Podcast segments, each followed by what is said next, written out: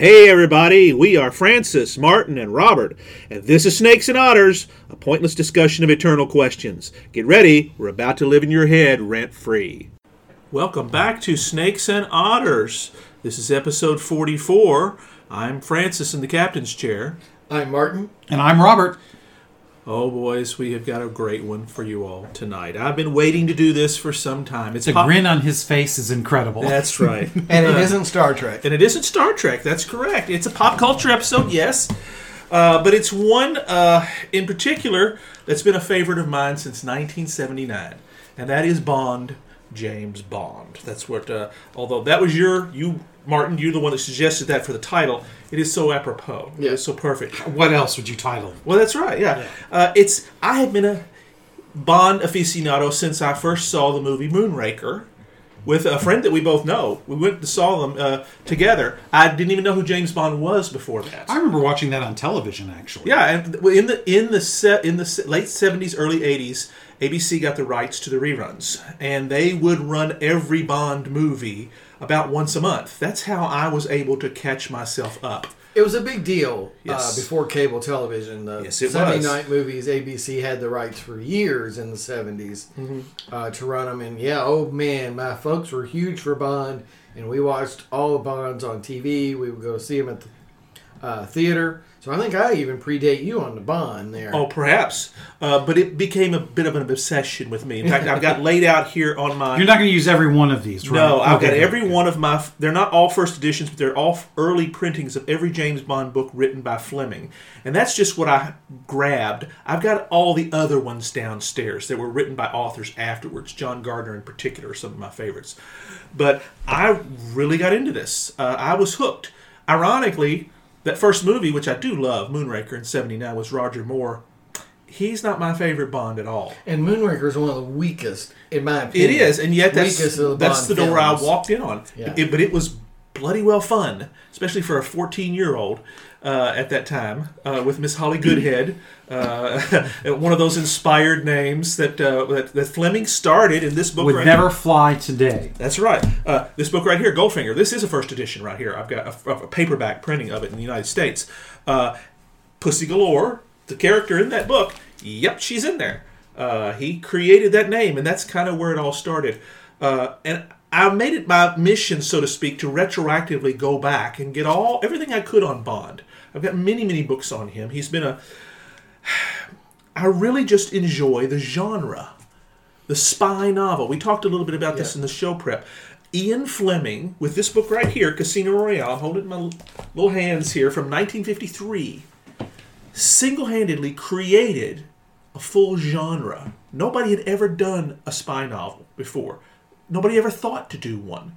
It was Fleming with this book here, uh, which he eventually sold the rights, film rights to separately because he was broke and he needed some money. So that's why we'll get into that in a second. Why that movie has had. you're- a- Yeah, the first no, no. version was horrible. Correct, because the rights were owned by somebody else, and they could not really compete against uh, the Eon Productions folks who were making the movies at the time. Yeah, so let, let's let's let's Yes, do let's that. go Let's into get that. a little background, um, just for those that don't understand all this part. Is Oh, it's a fascinating history. yeah, Ian Fleming begins these, and they are spy novels. And again, he predates Graham Greene and Tom Clancy and Clive Cussler and Brad Thor and all these All other these people. guys. all yeah. these books that we, this genre that we take for granted today, it started with this one little book, and as you can see here, it's not very big. And he's writing from experience, too. Correct, because of his time in the uh, in the British intelligence services. Right. So- So, this is not just him blowing smoke up everybody's rear end. No, he has a making reason- stuff up. This is good stuff. But Right. he, he sells rights a couple of different times. There are a couple of different versions of Casino Royale. I think one has David Niven in it. That's right. In in '67, But that's uh, that the rights eventually came back, and Eon Eon Productions Yes. eventually But purchased that's them back. when we think Bond films. That's what we're talking about is the Harry Yeah. Saltzman and Albert Broccoli, Albert Broccoli, Eventually- Cubby Broccoli. yeah, eventually Barbara Broccoli, which is the same company. Yeah. They they've always had the rights to Yeah, all and that's the Eon Productions. with a couple of exceptions. Uh, Like I Right. said, Casino Royale got sold off early. Uh, and it was made into a spoof movie in '67. And Thunderball uh, was actually written, co-written for a TV series with Fleming, uh, Ri- Richard Whittingham and um, Kevin Kevin, McClory. McClory. That's right. And McClory sued Fleming when he put out the book because the movie never, the TV series never happened, and Fleming went ahead and wrote the book uh, in '61, and he got sued because he didn't write the whole thing And that's himself. why Eon Productions had to list McClory as an executive producer. Well, that was a deal they made yeah because and- it was and a great story. McClory remade. Oh, pardon me, remade Thunderball into Never Say Never Again. right, because he still had the He rights to still that. had some rights to it. because he had he had co-written that screenplay that eventually came that. But most of the rest of these are all Fleming, and he Yeah. would write one of the. It was basically one book a year through the fifties, uh, and these are all titles that we know because they were all eventually made into uh, into movies. One of the things that really got the movies made, because think about it, these are just books at the time in the late fifties. But President Kennedy named From Russia with Love as one of his favorite books. Yeah. And this went viral. This is before When was the, movies first movie made. made? Uh, the movie first movie was made in '62. Okay. So Kennedy had done had named this. I don't think you can say it went viral back then. Well, that's but- correct. Well, I sure am uh, mixing It was memories. well known that Kennedy loved these books. That is correct. And, And- that's that that movie. He's what we would now call an influencer. Yeah. That's exactly right. And uh, it, the, the deals were trying to be made around that time. That only helped. But finally, uh, Cubby Broccoli and Albert Saltzman, uh, Re- Harry Saltzman, realized that there's a potentiality here. And they were able to get the financing for the first movie, Doctor No, uh, which was like the it's like the sixth book they, that had been written. Fleming is still writing at this time. He doesn't Yes. die until like four years later. So there's still he's actually writing some of the later books while the movies are being made. Yeah. Uh, and they cast an unknown Scottish actor by the name of Sean Connery, which was not actually easily done because he was unknown. Uh, but Well, he's not entirely unknown. yeah, he he had done a few things. He'd done Yeah. Darby O'Gill and the Little People uh, for Disney and a couple of other things, but he'd not really starred in much at Wasn't point. was he was Longest Day before Bond or after? Oh, it was after. After, After. okay. Oh, That's yes. right. Yeah, he was he was pretty much. A, he I wasn't a sure couple because it is one of those black and whites still. Right. Uh, he it, it made him a star, of course, because the movie the movie took off unbelievably. It was well received in '62. Uh, so much so that they went right into the next one, From Russia with Love, in '63, uh, which was with Robert Shaw, along with Sean Connery.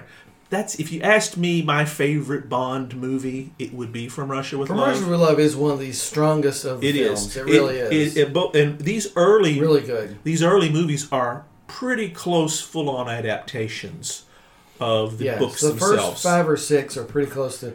It's not until a little bit later. you only live kind of- twice goes off the rails. yeah, they kind of abandon what's really in the books to make new stories and They had- cobble together pieces. they of- had to. Uh, you only live twice in '67. The book had only been written a few years before that, and it really was. It was a travel log more than anything else about Japan, with Bond kind of built into it.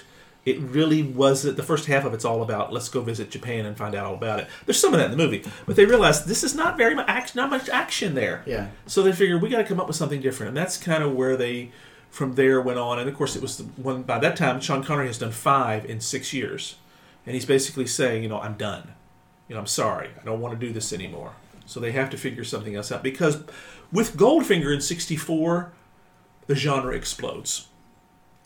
It is of a national phenomenon. Everybody is doing spy novels. Everybody is doing the copycat spy novels that came out in the '60s. well, and spy Spy- television shows. That's correct. the Avengers and Uh, I Spy, The Man from Uncle. The Man from Uncle. The Prisoners even one. That's Yeah, right. I mean, uh, It it all- became a national phenomenon in the late the intelligence community becomes very much a phenomenon, a cultural thing that people. want Which to I'm sure just made them extremely happy. Yeah. Yeah, But but you're right. and it's Bond that did that. There's a formula to Bond that's appealing. Uh, there's action. Mm-hmm. There's uh, a charismatic character at the center. Right. There's uh, interesting women. That's right. That's well put. Uh, in many respects, it's the Western story uh, translated to modern times, and with a heavy, heavy dose of sexuality dumped into it. That's one of the things that this was different with. This is these movies. Uh, they were not ashamed of their sexuality. I mean, I because that Bond I is agree so much about the Western part of it. I think this is it's still an adventure story. It's an adventure story. It's it's in many ways it has classic elements of of the hero's journey. It's just not a fantastical. Mostly that's where we associate hero's journey, and not every western is that. But you know, you have definitely a a the different main difference between um, spy movies, thrillers like uh, like James Bond, is that he's not a reluctant hero. Well, that's correct. He's a man on a mission, that's correct. and that is the big difference. Well, it also saves a whole lot of time because when you've got a reoccurring, it, it's also the longest running movie series of all time. It has more sequels than anything else. No other movie series has ever come close. Wait, Disney's got Star Wars, so you know. Give it time. Yeah. Give it time, perhaps. And if you count the entire Marvel universe as a sequel to Iron Man, which you conceivably could, they may overtake them. perhaps they got, but nevertheless, Yeah, yeah, I get your point. you know, and you're it's right. Still, you're right. It's still a. It's how still a many big how many. Bond movies have there been? There have been twenty uh, four, I believe. Oh, this, yeah. 24 official Eon Productions. That is correct, and you can add two others to that. You can add the Casino Royale from '67 and Never Say Never Again. Uh, that that were done off book, so to speak. And that would be like counting the Andrew Garfield movies, Spider Man. I don't know about that. um, so there's been 22 Marvel movies. Yeah, So they're not that far away. Yeah. They will surpass. most likely that's true. That's true because they're Which is, think about that. That's in 10 years. That's a phenomenal thing. well, that's right because it took since 1962 Right. uh, to get to where we're at. Uh, and of course, you know they were making them, you know, almost like piecework at first. But you know, there was a while where there were very few being made. There was certainly not one every year. Uh, it- there were several years where Yeah. there were no Bond, and there was some some good sized gaps when there were tra- when there were transitions, especially, Especially, yes. and that's and that's another thing that I think that is so fascinating about Bond, is that he has been so adaptable of a character and of a genre and of a a system for the storytelling that it's been able to reinvent itself periodically. well, to, they to learned a lesson reflect. from Doctor Who. That's correct. You can change the actor.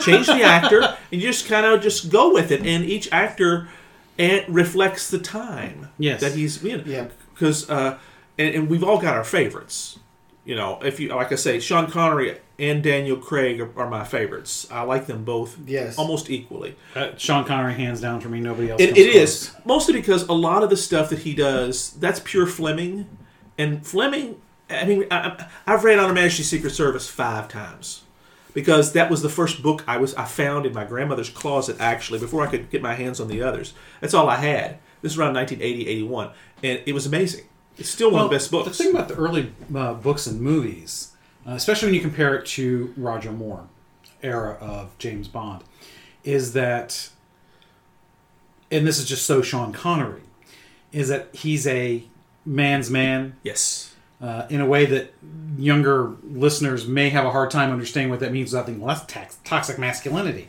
No, that's not. That's not what we mean. But the the stories were really more about him overcoming the obstacles. Right. Whereas with Roger Moore, there was gadgets and tricks and uh, stuff absurdity at times and absurdity at times.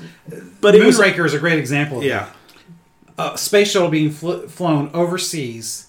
They fire off the engines and tear away from the plane. It doesn't crash both of them, and it has the, the, the fuel and the ability to fly somewhere. It's a freaking glider in in you know That's in the atmosphere. It's highly influenced by Star Wars because Yes. there's a big laser space battle with space marines at the end. That's right. Yes, which it is yeah, and the which is height of silliness. That's correct, and it, it was an attempt to recapture uh, what was done well, say at Thunderball and with uh, You Only Live Twice, where you've got these huge Yeah. set piece battles at the end. They realize well, people like that; they show up for that, they expect that. Yeah, well, that that when there's a lot of when there's a lot at stake, Mm-hmm. you know, that's that makes a great story. Right. Um, and a lot at stake can either be you know a life or death situation for the hero, Mm-hmm. or it can have, be something bigger like the entire universe for Avengers Endgame. Yeah. You know, people want to see something big. It has to be have a huge impact. Yeah, you, you can start with those smaller, more personal stories, and maybe that's why I like them so much with Doctor No and From Russia with Love, Goldfinger. They're very a personal story with Bond versus an antagonist and a There's a bit of a story. definite evil villain. correct. and that's a great thing. Um, you know, one of the things that uh, uh, you know, Get Smart is a great uh, farce of a comedy show, Which grew out of this. grew out of this. And one of the things that you know, it very much parodied Bond, and that's who uh, uh, Maxwell Smart uh, was supposed to be. But you know, one of the interesting things was they didn't have that recur. You know, they didn't have a single villain. They had that organization, KAOS. Yeah. KAOS. Uh, you know, that's one of the ways that stories like this break down. Mm-hmm. Is when you have to have a good villain, because your villain helps define your hero because the struggle against the villain is what makes the hero a hero. Struggling against a, f- you know a generic organization doesn't work. That's why some things don't work as thrillers because you don't get the sense that there's something personal at stake. Mm-hmm. Yeah. That's one of the reasons Goldfinger was kind of the real launching point because it was the first movie that made a really, really good villain who is in the whole movie as an antagonist from the very beginning all the way through. Whereas Dr. No is only in the last maybe quarter of the movie that you see. From Russia with Love, uh, the character of Grant the Strangler, there's only a brief period on the train where they're actually against each other. Goldfinger is totally different from that. And that's why it became such an amazing moment because it was easily captures the imagination of people. So much so that it's not long after that, it's two movies later where they introduce the character of Blofeld, which becomes it's becomes so much of a caricature. Austin Powers mimics him uh, in, in later on. Dr. Evil. Doctor Evil. That's right. Yeah. Uh, So ironically, I'll give you a little bit of a trivia here. The scar that Donald Pleasence has on his face in the movie You Only Live Twice is almost directly replicated by the character of Blofeld at the end of the newest, most recent Bond movie, Spectre. Yeah. He gets his face scarred. And if you look closely, if you're a fan like I am, you notice that's an almost a direct replica. Yeah. So obviously you have a ton of enthusiasm. Yes, I have. which is a great thing. Uh, so you- you've talked quite a bit about uh, what you love about this. But, so what? No, I don't Okay. mean that sarcastically. I mean, why is Bond important? That's where I think you wanted to go. That's Sorry to go. take the captain question from you, but we were getting kind of hung up in why Bond is great Well, that's individually. That's correct. Uh, uh, one of the things that I think is the reason that Bond deserves a little bit of study is a he began a genre that is still with us that's very unique. Mm-hmm. Uh, it has culture. It is a cultural reflection of the times that he's in. It's very Cold War oriented, at Well, least absolutely. initially, Yes. uh, and had to be reinvented after that. But but he's also been with us as like you could call him background information since 62 mm-hmm. he's continually been reinvented for new generations over and over again. And that's something most things can't possibly manage to sustain but he does. Mm-hmm. And does it well most of the time not always. Yeah. and we could perhaps talk a little bit about that.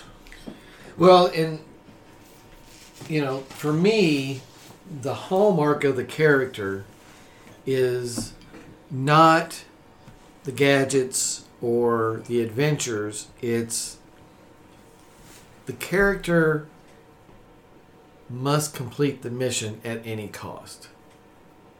And that is very much a hallmark of modern thrillers. Yes. it is yes it's very Um, mission oriented It's and and I think you mentioned Connery kind of being number one, and and Daniel Craig kind of as that portrayal as number two. yeah I think for those two actors, the reason they're so attractive to me and their interpretations of this character is that quality comes out the most for the two of them. that's right You never felt like Roger Moore would grind up whoever it took to grind up to accomplish the mission. no he's He's, too much of a gentleman. he, he's very much of a gentleman he, And- he's and got a quip he's got a, a, funny line on all the time And, and certainly there's a. I like uh, Live and Let Die. Mm-hmm. I like probably Man with the Golden Gun. I like those two Roger Moores. But to me, not only did he play the character too long, he didn't play it with enough of an edge. oh that's correct and and the reason I like Connery and Craig is this determination to complete the mission no matter what it costs. Um, i- you know, there's there's a line in Casino Royale, the film Daniel Craig Vesper Lynd. I'm not getting it exactly right, but basically she says MI6 looks for maladjusted SAS types with easy smiles and no care of who gets killed along the way. Um, that's not that's pretty close to Vesper's yeah. line, and to me that's kind of the linchpin of the whole series. Is that and that's really the first time another character has ever stated it That's in right. one of the films. Mhm. Is you know I'm not going to play your game, Bond, because I'm not going to be just another person that you grind up for Queen and Country. So I think that's a, a great call out because as I'm sitting here thinking about um, the successors, the children of Bond, uh, which would be uh, the, uh, the the Brad Thors, the uh, the Robert Ludlums, uh, Vince Flynn. Vince Flynn, yeah. Uh, those uh, th- those are the more modern ones, but uh, um the uh, you know there's so many others. Uh, that especially for the Brad Thor and the, the Vince Flynn because those are the two I've actually read just about everything they've they've written for their particular characters. And what you just said about the mission at all costs that is what defines the two main characters uh, in both of those series. Uh, Scot Harvath for Brad Thor, and I'm honestly I'm blanking on the Vince Flynn. What is Mitch Rapp? Okay, Mitch yeah. Rapp. I don't recall. Um, and they're very similar guys. You could almost take uh, the names and swap them out. That's how similar they are. And I'm willing to bet that if you look at uh, most of the thrillers, the main characters are going to be very similar. It's like the uh, post-apocalyptic uh, uh, thrillers, uh, another genre, subgenre of this. You know, 95% of them are, uh, you know, ex-special forces of some kind, whether it be Navy SEAL, Green Beret, or whatever, uh, that, you know, expect the end of the world and they go home to, to you know, someplace and they ford up and they wait for it to come. You know, that's the, the setup and that's all you need to know about the setup. And that's because they're that similar. Um, but a good writer, uh, ha- like these guys, whether it be Ian Fleming Yeah. or and, he, and he was, uh, yes. Uh, the Brad Thors and the, the Vince Flynns and, and the other Robert Ludlums and the others, uh, they managed to bring out uh, a bit of suspense because you know your your main character is going to survive, primarily because it's a freaking cash cow. yeah. you Yeah. know, you don't Yeah. really. Although the last Brad Thor uh, theoretically could end the series, uh, partially it's because there's been so many. The character has aged, and so after a certain age, you know, you can't really keep doing this. Uh, but it's very rare that that happens. You know, usually they keep going because uh, you know that's going to happen. But you never know about everybody else around him, Well, yeah, Fleming wrote 14 books. right? And how many books since then? Oh, uh, probably two dozen. Right. Uh, you know, I, I read a fan theory that uh, that the reason that James Bond looks so different in, in all the movies is because James Bond is not his real name. Uh, 007 is an alias that is given out Yeah, or the top operative, Yeah, and that's that's been, which is an interesting fan theory. it is. Uh, it, it doesn't really fit. It's a little bit. Bond It's a little bit of that reach, bit of a reach, you yeah, know. that's right. but- Yeah, 'cause Bond has a specific backstory. He Yes. does. Uh, it's rare that it's come out. It's only with uh, His- Skyfall most recently. Yeah, his they decided father to do is that. Scottish, his Uh-huh. mother is Swiss. Right. They're both killed in a climbing accident. Uh huh. That's kind of That, that that comes up every so often, but That's- Bond's an orphan. that's not in any of. That's not Fleming. Uh, a lot of these books and mo- I mean a lot of these movies steal uh, much from Fleming's work. Uh, Casino Royale was that with Daniel Craig was a modern adaptation, but it is almost identical to the actual book. yeah. the characters, the events, and everything like that. Uh, it it I, I was delighted to see it because it had never been done, uh, and I thought that you know it's kind of a waste of, of good Fleming material. They finally were able to do that. yeah, it took them what three tries? Yeah, well, yeah, exactly. And it, uh, it they finally got it where it was and it was well done. But it's that mission, that sense of mission. You're exactly right. That's not. It, it's a it's a bigger mission. Before Fleming wrote Casino Royale, what you had were detective thrillers, cop thrillers. Yeah. that sort of type of a thing. Right. It wasn't You didn't have anything like this. Yeah, that's and that's one of the things I think is the most uh, interesting about because I never really thought about it before until we discussed where we were going to take this in the Yeah. show prep. You know, the uh, um prior to this, all of your conflict was far more personal. Mm-hmm. There was very rarely, uh, except in war movies, Right. uh, national conflict. right? And that was a different type anyway. and that was a different type because that was direct combat. This is far more subtle. It is because it's the Cold War, right. And it is very much, as you said, a product of the Cold War. It is very much an East versus West. Oh, and that's uh, the early days of the early books of Fleming uh, up until his first six or eight. It's him versus the Soviets. Right now, we don't get that later on because No, because by the time '62 comes around, they've they've taken his later creation of Spectre, this multinational boogeyman organization, and they've retrofitted into these older books. Right. If you were to read Doctor No, if you were to read, especially from Russia with Love, it is a bit against Smersh, against Smersh, the, against yeah. the, the the predecessor to the KGB. The KGB's hit squad. Is That's exactly it. Right. So, which in a way is good because it makes it more timeless. That's uh, right. in, in many ways. And that's and that's one of the reasons that uh, they like to do that because it was easier to sell overseas. well, yeah, yeah. uh, that uh, But- it's less provocative. Yeah, that's that's very true. Um, but this idea, though, that uh, you know, I mean, obviously there have been spies since you know Thermopylae. Yeah, You know, absolutely. I mean, this is not anything new. Uh, and while I'm sure there were probably uh, some stories somewhere that dealt with spies, Mm-hmm. nothing like this because this is because of the context where for really 40 years, Mm-hmm. uh, you know, up through the fall of the Soviet Union, the specter of no pun intended, Yeah. uh, you know, global nuclear war Mm-hmm. and the end of all civilization.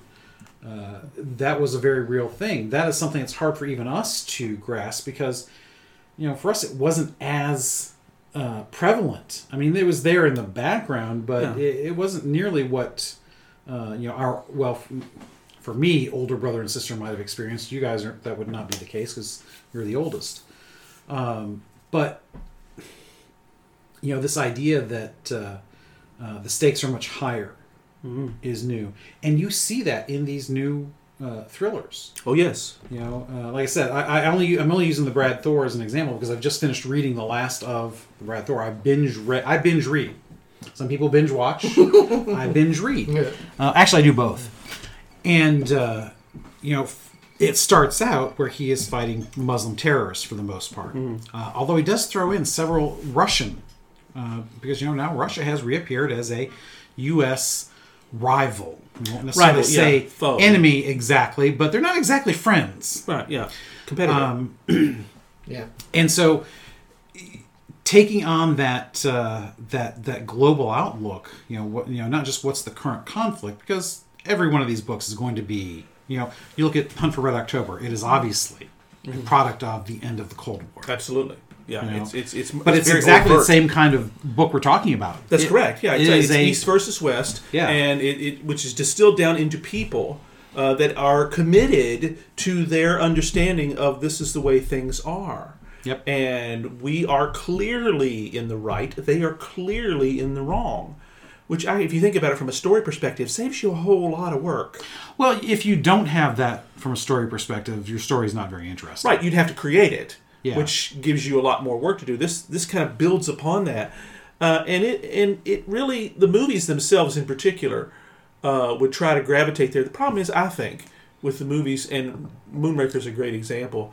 They kind of reached the apex of silliness there, Yeah. and they realized. Uh, because the next movie after that, you might remember, For Your Eyes Only. I love For Your Eyes Only. It's a complete reset. That's right. Back to kind of a regular thing. Again, it's It was a Russians. it's a It was a serious attempt to be to do a serious Bond, and then and Roger, Roger Moore did fine with that. Yeah. It- he was capable of it. It's just they decided maybe we've gone too far, and they tried to bring it back, but Moore was done. I mean, he had two more movies he did after that uh, that were not all that good, Octopussy and A View to a Kill, and then they decided, well, let's try again, and then they did Timothy Dalton, which was meh. Well, don't forget, uh, Sean Connery had one in there uh, uh, around the same. Because, matter of fact, we had two competing Bond movies Yes. out at the same In time. 1983, yeah, that's Yeah. that's the Never Say Never Again. which was a Kevin McClory remake of Yes, Thunderball, and we mentioned basically. You know, it's, it's interesting to talk about the, the two Timothy Dalton films. I did like the first one. I did. Living Daylights. I didn't like. I didn't dislike it. It was a. It was a deliberate attempt to change Bond in particular because he has only one love interest.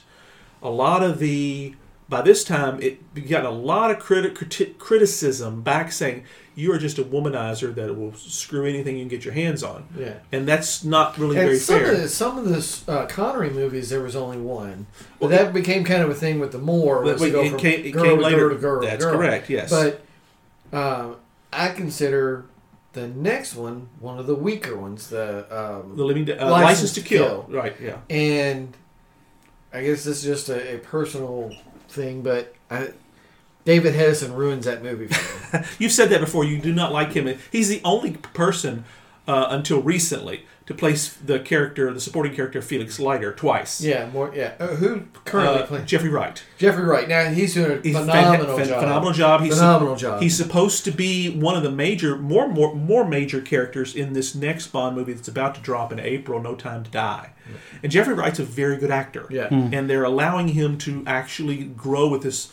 Uh, the the character of Felix Leiter is actually kind of his uh, reoccurring friend who's never played by the same person in all. I mean, he was like in the first five movies, and he's in it completely somebody else. Yeah, uh. Jack Lord was good. Jack Lord. Well, none of them were bad. Yeah. Uh, Jack Lord played him in Doctor No. Uh, uh, I forget. I, I forget who played him in uh, in Goldfinger. He was in Goldfinger. Yeah, With it's a good character in Goldfinger. Uh, Rick Van Nutter played him in Thunderball. Thunderball, which yeah. is very good. Norman Burton plays him in Diamonds Are Forever, and uh, then we get him again. I think. Um, I don't think he comes back again until Live and Let Die, Till Live which is David Hedison, and So- he comes back again as him in Yeah. License to Kill. yeah, and I guess it's just the thing. Uh, I don't like David Hedison's portrayal of Felix Leiter, so it kind of derails yeah. uh, the living, uh, not living daylights, uh, License License, to to Kill. Kill. for me. However, License to Kill does have one of my favorite Bond girls in Carrie Lowell. Yes. Yes. Terrific portrayal. It's really fun uh, part that Yeah. she played. And it's it's not Timothy Dalton's fault by anyone because I think he was a fine and adequate Bond, but I think you, you know what? He earlier was there he was not everybody's first choice at the time. That's right. That's when everybody wanted Pierce Brosnan. That's But right. he didn't come until He later. wouldn't. That's right because he was he couldn't get out of his uh, Remington Steele contract. And actually, I think it's good that he didn't do it then because Remington Steele wasn't serious enough to make the jump to. That it, that is Bond. correct. And he, He, was much better as Bond than I thought he was going. Because I mean, everybody wanted him because it seemed like he'd be the perfect guy, but there's that nagging doubt because of the Remington Steele character. right. Well, they needed it needed a rest, and they Yeah. did. They they let it rest for uh, a few extra years between uh, the last Dalton and License to Kill is what eighty nine, eighty nine. That's correct. and Goldeneye is not until Ninety three. Oh, I thought it was ninety five. Uh, you might be right. I, you might be right on seemed like there was a quite a large It- gap. yeah, I was. did like Brosnan as Bond, but I, I do think that it, it doesn't have the same. it was a edge. continuation. It was an attempt to kind of do the same thing we've done before. Yeah, Uh, although uh, Dame Judi Dench did a great job as M in that. Uh, That was a uh, something that had been criticized widely at the time uh, for putting a female in that position. But it, but when you have somebody like her, uh, they did it well. But you know, you say criticize or, or uh, panned or how, I forget what the word you used shows where my mind is already uh, about doing what we've already done before. But realistically, that's what all of these books are doing. Oh, sure, absolutely. I mean, it's. I mean, you can't. I don't know that you can call something out for doing, trying to do the same, something we've already done before, unless you're just repeating the same book multiple times. Right. Casino Royale. Of course, granted, that was an attempt to get it right. So yeah, it, it, it- you can't really well, what we did there are before. some of the Brosnan stories feel very lifted from Connery stories. Well, that's correct because well, I mean, if you want to talk about a direct lift, "You Only Live Twice" and "The Spy Who Loved Me" are almost identical in plot. I've seen some analyses of that. It is actually kind of scary. well, Well, and so is the what's the later one with Brosnan uh, with Halle Berry. Oh, Die Another Day. It's That that's another laser beam in space one, just That's like the other Diamonds. Are Forever. Yeah, and uh, that that one has been considered the one that almost killed the franchise. Yeah, Die Another it's a very Last- which honestly, I, I don't understand because if Moonraker can't kill it, I don't know what can. It was a different time then. And I know, but they're still making that. They were still making that same type of '90s movie, and they realized it just doesn't work. Well- they had to reinvent it, which they did. Is it reinventing or is it going back to basics? Because Both. Because I mean, like I said, well, I don't think it can be both exactly, except you have a new actor in Daniel Craig. Oh yeah, but it was. But you know, stories were very different. well, in particulars, yes, but I mean, the the spy thriller. If you read, now granted, movies can be a lot different because you're going to get all the visuals that go with it. You Right. know, more explosions or less explosions, hotter women or less hot women, you know, whatever. Because you know those are two big things that you're going to see in a Bond movie. But for the most part, all of these spy thrillers, they're the same story. They were very. They became very formulaic. And I don't mean just the Ian Fleming James Bond. I mean all of them. Mm-hmm. They really are. But that's okay because the particulars are what make them different. variations on a theme. Yes. You know, so I am far more forgiving, and I don't think it's fair to criticize things like you know having the same plot. Now, if you take the exact same script and you just give it to different people, now you are going to get a different movie because people will play them the same script differently. That's fair, but. Uh, and, and, and certainly, plot point for plot point, that's a fair criticism. But for the most part, these are all the same stories, but they're still fun and the fact that they are fun that they're enjoyable you know maybe early on it was because it's good versus evil and good wins and there's some eye candy along the way and that goes both for men and women because you know sean connery takes his shirt off a number of times he does. Yes, correct. and that was no small thing for uh, some of them. But you know what's interesting? Compare him to the uh, to the uh, Bonds today or some of the other action stars. He looks like a freaking wimp compared to them. It just shows you how different. Well, yeah, if you look at Daniel Craig, he is incredibly He's buff. cut. Yeah. he is cut. Yeah, that's right. Uh, you know, Sean Connery, not so much. it's more natural. yeah. Yeah. and you know Roger Moore, definitely not. Yeah. I mean, there's not there's not one, you know just one uh, more Bond movie where he's a little pudgy. Yeah, especially You know. the last couple. Yeah. Yeah, yeah. So, but I mean, I, I, like I said, I just don't know that it's entirely fair to critique them for similarity of plot because it's a genre that has is only different in the particulars. And yet, with Casino Royale with Daniel Craig in 2006, it reinvented itself again, and it has been enormously successful. So, in what way did it reinvent itself as opposed to, to going, back, to the basics. Well, it did go back. Well, it's almost not a fair question because it's adapting the first book pretty tightly that it was never able to be adapted. So by by definition, it's going to go back to basics because it's taking the, the plot and most of the story beats from that novel. Mm-hmm. But the modernization that they've done it. This is now a cold, hard, mission-driven individual. Daniel Craig's character is not. He doesn't make quips. He doesn't. There's very little humor in these newer movies. These are very serious, uh, intense action thrillers. Whereas even with Pierce Brosnan, there's still a little bit of the Roger Moore quip. You know, I would say that it- oh, Sorry, I would say that it is not then reinvented. What they have done is they have lifted and taken from the successors to Bond, because that is exactly Mitch Rapp, Scot Harvath. oh, I don't doubt There's that. and all the competition others. now. well, that's there is correct. competition. Mission and they have Impossible picked- series, especially. yes. Oh, great example. Mission that's Impossible. that's the competition. That and the um, uh, what's the the Jason Bourne series? oh, Jason Bourne. That's oh my correct. gosh. That is right. That's that's Yes. the two series that they're reacting to. You got it. with Daniel Craig, and That's and great. It's- amping it up into this. Well, they, they become very serious, and people they realize that people don't want this wisecracking, uh, babe boffing guy that just kind of winks at you and does these things. That's that's gone. Well, and it's not just actually uh, uh, borrowing from the competition. That's your heroes. You know, your heroes nowadays are not are very rarely, Captain America aside, true heroes in the traditional sense. They are the anti-heroes.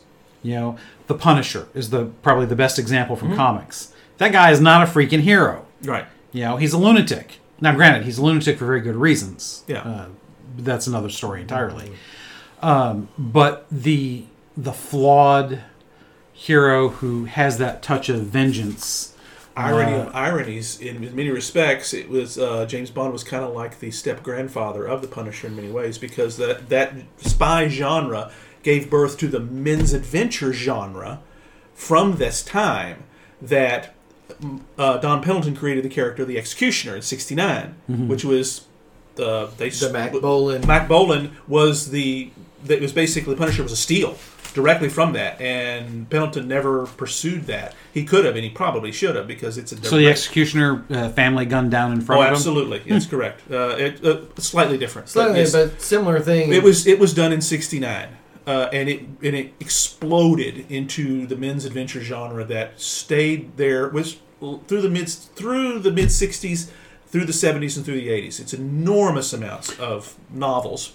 Well, there are some some of these, especially the Matt Bolan series, The Executioner, is just him single handedly taking on the mob. It's more the John Wick style, Mhm. where there's no suspense to it really, other than, well, how many people is he going to shoot through this that's, whole well, that's correct. That's right. Um, so I mean, I've got that- that actually I've a- got the first 110 of those books behind those books up through there. I've read most all of them. Yes. Uh, they're they're a rousing good time. Uh, they were very different. They were kind of given birth by this because I think a lot of it was Fleming realized these books were written for guys, Well, yes. yes. and uh, a lot of people realized that the old uh, mystery thrill- thriller, the old detective story, just didn't carry any weight anymore, and that's why you needed something else to re-energize it, and that's why the the men's adventure genre subgenre that came out of that. I mean, that's how they categorized them. There were and there was probably Pinnacle Books, and these were Signet Books, and there were there's like six or eight publishing houses in the 60s and 70s and 80s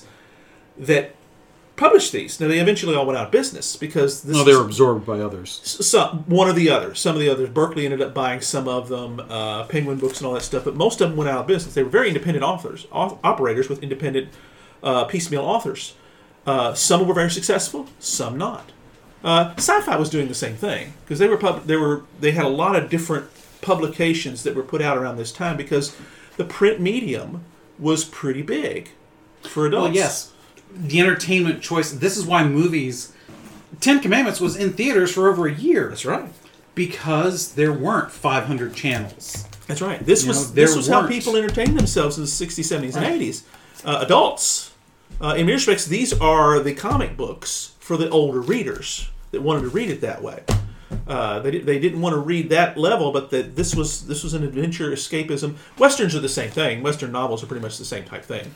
So Colonel Sun is probably looks like the thickest Bond book ever written, at least out of these originals. It is because it was not actually by Fleming. The reason I pulled it out, Ah, okay. it was based on uh, when Fleming died when he was putting together an outline for that book. Ah. And Kingsley Amis, uh, who wrote under the name of Robert Markham, actually took that uh, outline and wrote that book on it. It was one of the only James Bond books other than Fleming that was published after his death for, for about 20 years. Before finally the folks that own the copyright says, well, maybe we should find somebody else that can write some. And uh, they went to uh, an author uh, by the name of John Gardner, a British guy, and they commissioned him to write new novels. Right around 81, I think it was. I, I, I didn't bring them up, but I got most of them down in the basement. They're excellent. He, it was kind of like they, he didn't age him. It was just like we're dropping him in today, and here's where it goes. We don't give a backstory. We don't need to. He's just James Bond. He's here. Everything's in place. Well, that's the nice thing about something like James Bond. That's where right. some- You know, it's it's like any anything like this. So I think the Brad Thor thing about aging his his uh, uh, main character to the point where he really has to consider uh, retiring from the field because it's not realistic for him to be almost fifty years old and taking down uh, terrorist cells. That's right. Yeah, that's uh, Um, you know, it's like in the comics. You know, Superman's been around since 1939 with only a couple of actual reboots right. uh, to account for uh, the passage of time. Uh, Marvel Comics used to say that uh, the Mar- the age of the Marvel universe is seven years from the time of the Fantastic Four's first issue. And Yeah. that's been kind of thrown out. Now they yeah. it's around ten years now, which Yeah. is still kind of Right, ridiculous. because but- uh, and that's kind of the way a lot of these were. Most of these were ageless heroes. Right. You know, they don't ever. They'll refer to previous books and previous adventures, but they don't, and they're set at the present time, but they don't account for the passage of time. right. James Bond is just as active in uh, The Man with the Golden Gun as he was in Casino Royale, which So one of the things that I'm I'm just fascinated by that you have not done is to bring in the Star Trek connection. would. would go ahead. the worst season two episode. I think at least I think it was season two. They did Casino Royale. They did the episode called uh, at least I think it was called Casino. Oh, Royale. the Royale. The oh, Royale, The yes. Next Generation. Yes. Oh, sorry, I did not do that. Yeah, the I keep- Royale. the Royale. Yes. yeah, sorry. which was basically a uh, the Enterprise goes. It's it's one of the stinker episodes. It is. It's it is absolutely a true stinker, stinker. episode. It was a second season. It was second Yeah, season. yeah. That's right, and it was an attempt. They beam down to a planet and get stuck in a bad novel, and they can't get out of it. Right. And they've got the only way they can get out of this, of this constantly replaying story over and over again, is they have to actually end the book. They have to become these uh, Deus ex machina characters that appear and win and take over, and then they can get out. Ugh. It's awful, and it's got, like I say, it's got a very similar. It might have been good name. if it had been done well, but it was done horribly. Well, and they and they kind of intended it to be a little tongue tongue in cheek because they said And they did, yes. They said it was a bad novel. Yeah. And but I'm sorry, it's kind of insulting to us viewers. It was definitely not one of the best ones out there. Uh, the first and second season had more than their share of uh, flaming turdy piles Yes. here and there. Uh, but I mean, it was but again, very there are some excellent ones in there too. true. But I mean, it was a bit of a spoof on on James Bond. Yeah, Yeah, exactly, and uh, and really any bad novel. Not, not to say, but Fleming was actually a good writer. Yeah, Uh, yeah. I'm not saying that Fleming was. It's just right, that was. but a lot of what he did spawned some really stinky outtakes uh, because everybody was writing spy novels in the 60s and 70s. Again, it kind of morphed in the 70s into that men's adventure I mentioned, where the executioner, which is a Punisher kind of thing, it starts with that. But there's there's a whole host of different stories about that. Pinnacle Books published a dozen of them before they went out of business in the early 80s because they were popular, they were cheap, and the guys that they had writing them could churn them out. But they ain't literary uh, masterpieces, I can tell you. Although some of them, and I've got I've read many of them, if not most of them, they're still fun.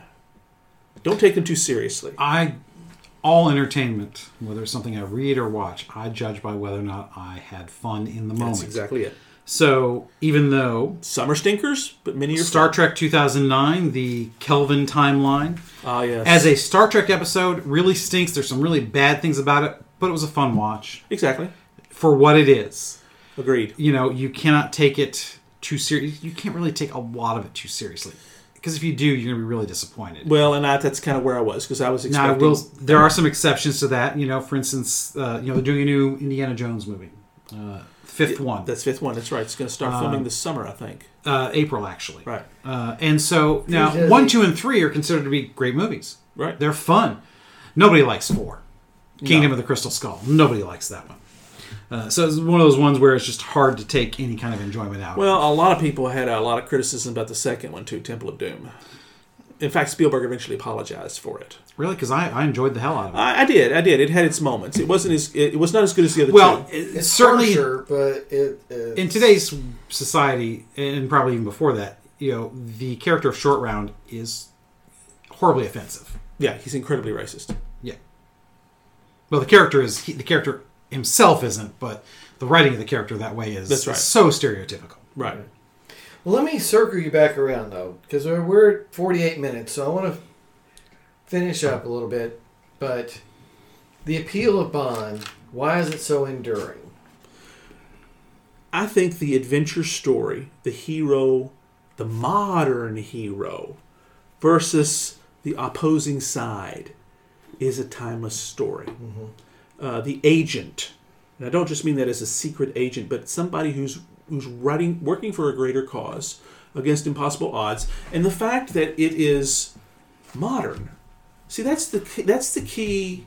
That's So, different than Will these be pointless in hundred years? no, because they've, they've evolved since then. They No, no, no. These, These because these will not be modern. I mean, they're not terribly modern now. Well, that's. Oh, well, yeah. Well, they're Cold War. They were of the time that they were. Well- they were embedded in that time inextricably. Whereas many of the other stories before that, like those detective stories, they're they don't really that doesn't really matter. This is set within a particular time and in a particular world that was real.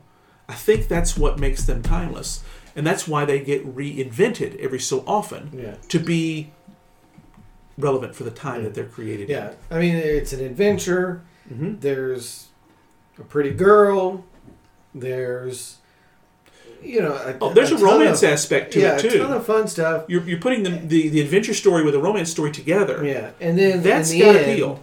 like I said, the the where there's the drive to win, no matter the consequences, is is pretty dramatic. It is. Uh, again, you know that when it's done well. that whole call out of it in Casino Royale of you know you think nothing of who you'd have to sacrifice for queen and country is is an important aspect of these stories all the way through and the, the more the story or the actor brings that out Mhm. it seems like the stronger the portrayal and the more memorable again everybody's favorite bond probably is, is sean connery Not my wife. She actually likes Roger Moore. Oh, wow. There's no accounting for taste. I did not know. Mrs. Robert is not as big a fan. Well, but you know uh, that is probably the exception. But But for the Connery's portrayal is, despite all of his worldliness, there's a desperation. Yeah, Well, she only knew Bond. Roger Moore because you know she wouldn't have been watching the Sunday night movies. Mm-hmm. You know, she wouldn't have seen the Sean Connery until much later. Right. So Your first Bond is often your favorite Bond, and Roger Moore's her first Bond. exactly, exactly. But yeah, it's it. The the the part of the character that is so driven to succeed, and again to sacrifice, that comes through strongly in Connery, comes through strongly in Craig, and not as much in the others. Well, I think what I know what you're describing is this. and it's what I have said many times, uh, so much that I'm probably a broken record uh, to some of the listeners, and maybe even to you guys.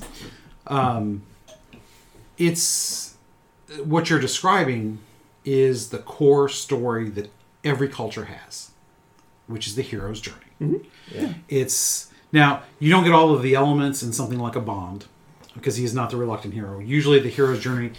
You know, you think about um, uh, uh, uh, Tolkien and uh, the first book in the trilogy, and you've got a very reluctant hero. He does not want to go on Very, this a journey. very reluctant Frodo. Yes. Yes, Right. He, he does not want to do this, but he knows he has to. Right. He's willing to sacrifice for Shire and whoever's in charge of the Shire. In Middle Earth. yeah. Middle Earth, yeah. Uh, so you know that, and that's very much part of it, and yeah, willing to do it'll be Aragorn. yeah, exactly. uh, so, you know, that's the sort of thing that um, we all like because it's the kind of sacrifice that's inspiring. It's kind of sacrifice that secretly we all hope we are capable of. Yes, we'd all like to be in that place. Yes, Yeah, we'd we'd like all, to. we would all, guys in particular, would like to be James Bond because he's got a lot of stuff together. I'd rather be Captain America Uh, that's a good one. That's a good call. because actually, one of these times in these pop culture, we're going to do Captain America, Right. and that's going to be my episode. Yeah, absolutely, it should be. Yes. Well, gentlemen, um, one last toast of 1792 bourbon to Bond, James Bond. That's right. It's not a martini, shaken, not stirred, but uh, he, he'll drink anything. Well, uh, Judi Dench's M like bourbon. Ooh. Yeah, She We'll famously, uh, Pierce Brosnan says, your predecessor kept some scotch. And she says, I prefer bourbon. Well, she's now my favorite. yes. so- Oh, yeah, She's she a great, great. She was and great. then we, yeah, we didn't even touch on all the other great actors that have been involved. Oh, you can't. M, I mean, it's, uh. M was a terrific character. I love Bernard Lee as M. Mhm. Um, a little shout out to all the all the actresses that have played Moneypenny. Mhm. That's true. That's Uh, correct. Yeah. So, you know, even yeah. though it's gadget oriented, you know, I love some of the Q stuff. Yeah. Yep. Ironically, that was not Fleming. Fleming didn't have any of that stuff. It was very. It was pretty much very serious with regards to all that.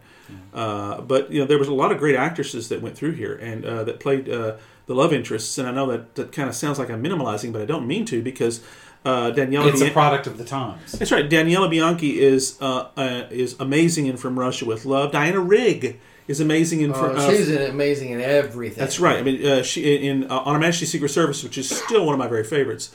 Uh, she was fantastic in that, and there's so many others that, that we that we could name. And I know you've all we all kind of have our favorites. Those are two of mine. But uh, So, Francis, what's up next? oh, next time we're going back to our history side. Next time, uh, we this time around we talked about the 1972 election. We're going to talk about another dirt what we call the dirtiest elections in history. This is kind of a reoccurring theme for us that we're going to go back to occasionally. We're going to go back to 1820, uh, John Quincy Adams versus Andrew Jackson. You think our political uh, elections today are dirty and awful and terrible, you ain't seen nothing yet. We're going to show you we've been doing Yeah. this all along. Yeah, and I think we're actually going to start with 1800 uh, because That's that's, really the first. it's dirty going to be a little, you know, we're going to bounce around to hear a little bit all that stuff Yeah. because we each have our our, our favorites. Yes. The only on that. reason it starts in 1800 and not in 1788 is because nobody was going to be dirty against George Washington. That's correct. He got a pass, but after that, game on. That's right. Thanks for being with us here every week at Snakes and Otters, a pointless discussion of eternal questions. Be sure to spread the word on your social media accounts. Follow us and retweet us. We are on Instagram and on Twitter at Snakes and Otters. Let your friends know that they can find us on Podbean, Spotify, Stitcher, iHeartRadio, Apple Podcasts, and on YouTube. Just search Snakes and Otters Podcast to find us, and please remember to leave us your comments and reviews. It helps people find us. And you can always send us an email at snakesandotterspodcast at gmail.com. I'm Martin. I'm Robert. And I'm Francis. Catch us next week. Same snake time, same otter channel.